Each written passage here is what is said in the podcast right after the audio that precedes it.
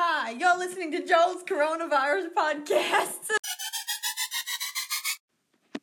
An estimated 1 million jobs will be lost during the coronavirus shutdowns, but a number of industries have created thousands of jobs.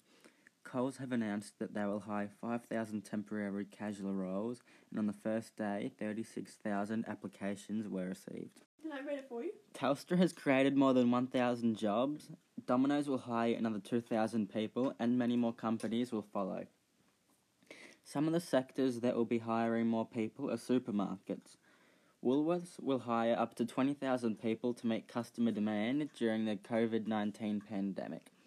They also have plans to offer up 5,000 jobs to Qantas employees that have had to take leave without pay. Kendra Banks, the managing director at Seek Australia, said the jobs website was seeking an increase in demand for nurses, aged care workers, counsellors, and social workers.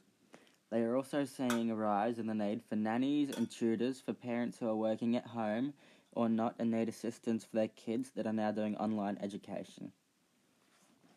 Businesses are talking to each other about the skills that workers have that will be laid off and where they can uh, transition those skills to keep them employed. The travel sector has been hit hard during this time. Flight Centre has had to temporarily stand down 3,800 staff. Overnight, an estimated 1 million people had lost their jobs. The government is trying to provide financial aid, but experts warn that businesses will not recover from the coronavirus crisis. The industries that are most at risk for job losses are hotels, airline employees, cafe employees, and many more.